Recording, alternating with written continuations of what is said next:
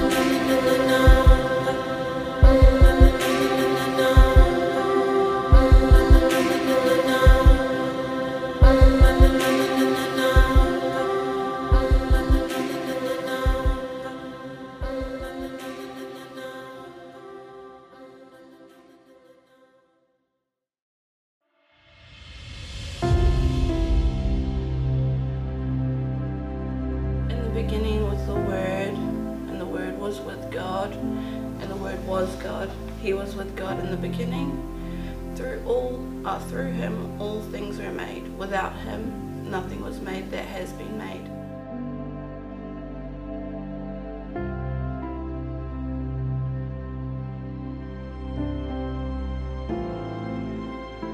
In Him was life, and that life was the light of all mankind. The light shines in the darkness,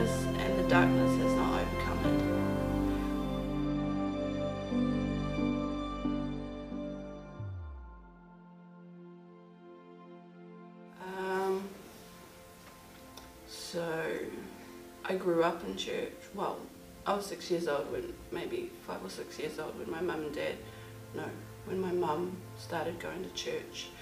Um, we had just moved to another town.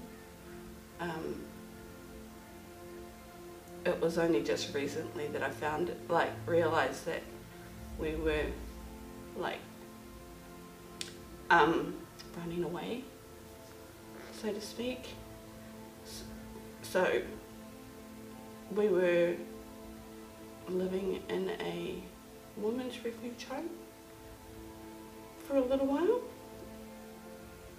I had no idea.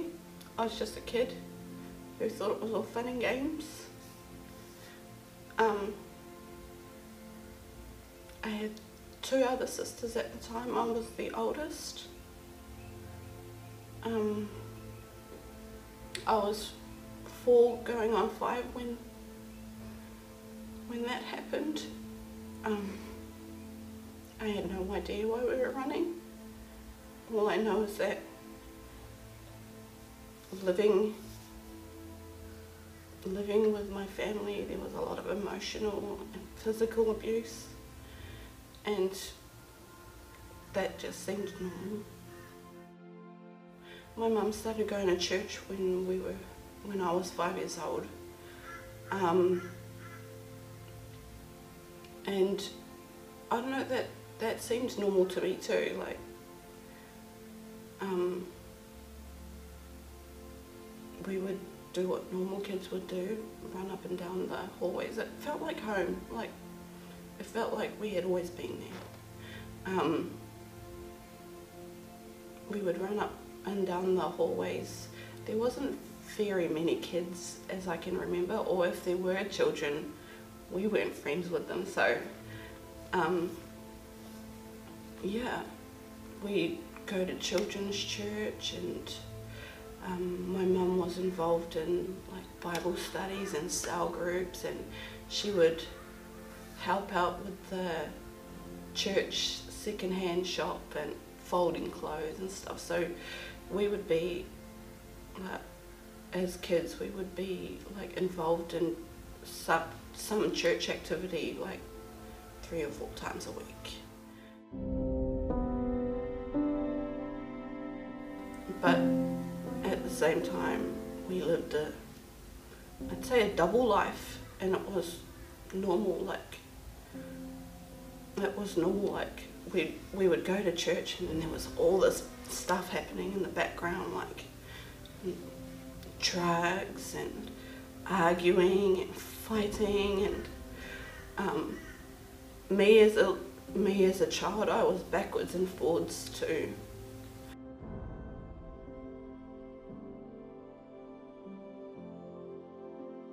I actually got saved here in Australia. I was um,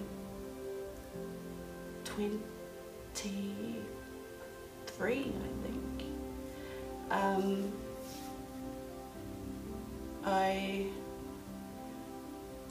I came to Australia 12 years ago, maybe. 12 years ago, 2008, and um, I it was just living my life as normally as I thought I would, like drinking, smoking, having children. I know that was all normal to me. Um, but yeah, we came, me and my partner came here to change the way that we were living because I know that if we had stayed there, we would have been way deeper, way deeper than we thought we would have been because uh, we would have been like, I don't know, maybe in and out of prison, um, in gangs. That's just what all my all my relatives and stuff are doing now. So, um, and that stuff pulls you in. I mean, when you're when you're um, surrounded by that sort of stuff, it pulls you in, and I think everything that was good in our lives had left and come here. So I followed. But uh, during those years, I was pregnant with my youngest son, Narco, and just something shifted in me, and like I started to get curious again. I've been brought up in church, so I know God, you know. I knew God, so as as you do, you, you you know, you think you know it all, but something in me started to get curious. In 2011, I was um, lying in bed one day. It was the 14th of Ja- uh, 14th of February, which is Valentine's Day if you didn't know. Um, I was lying in my bed and I was asleep and it just went my dream just went dark and it was empty and I was floating in this space of nothing and there was nothing around me. It was all black. Um, and I could hear this like echoing voice. And I knew it was me. I knew it was me, but the words weren't coming out of my mouth. But I was saying, Save me, save me. And I was like, in the stream and my physical body and my physical brain was like, What are you doing? What are you doing? But um, I could hear, I could hear myself saying, Save me, save me. And I knew it wasn't my mouth talking. Because as far as I was concerned, I didn't need saving. But my heart, it was my heart that told me that I was needed to be saved. And I woke up from that dream on the 14th of February. And that day,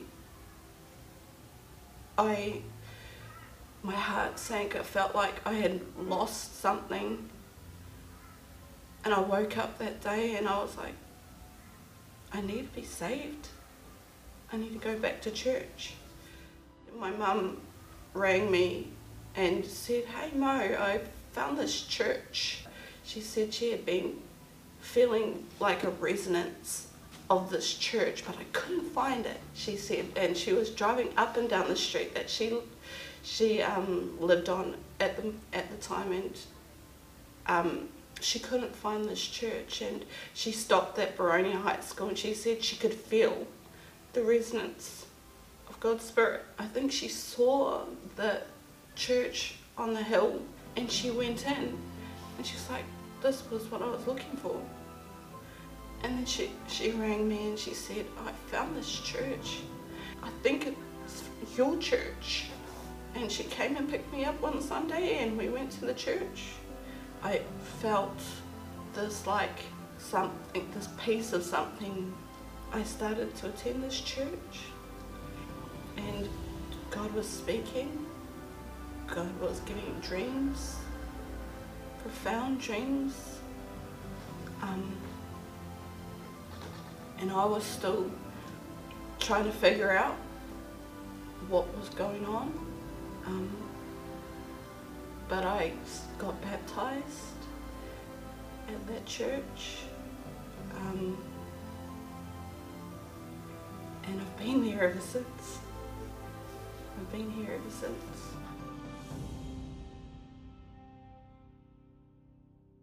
But coming here and watching these young kids on fire, doing things for God, being called by God, it gives hope to me.